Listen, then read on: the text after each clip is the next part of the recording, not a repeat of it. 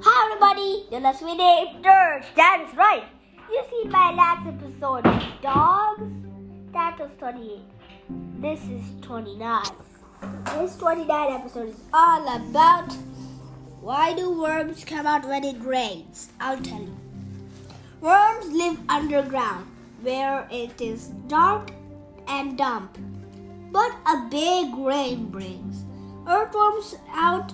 Maybe this is because it allows them to merge or move. 2. A new location, but scientists aren't sure why. Worms breathe through their skin, and they need their skin to moist.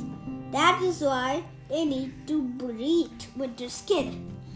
So that's why rainy days may give worms a chance to travel above underground for a chance.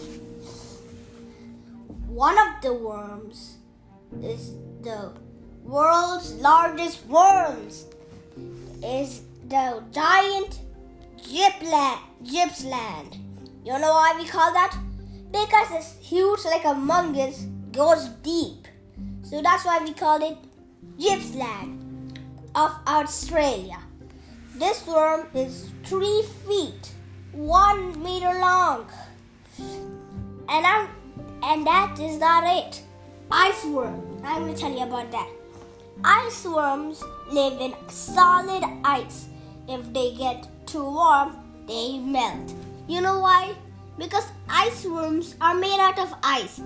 They were born out of ice, but not. So they live at the North Pole or the South Pole to make them cool. You know why they melt?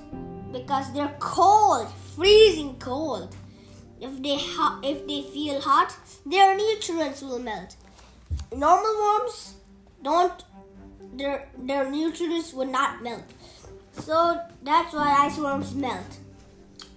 And they live at the South Pole or North. And that is it, and that is all.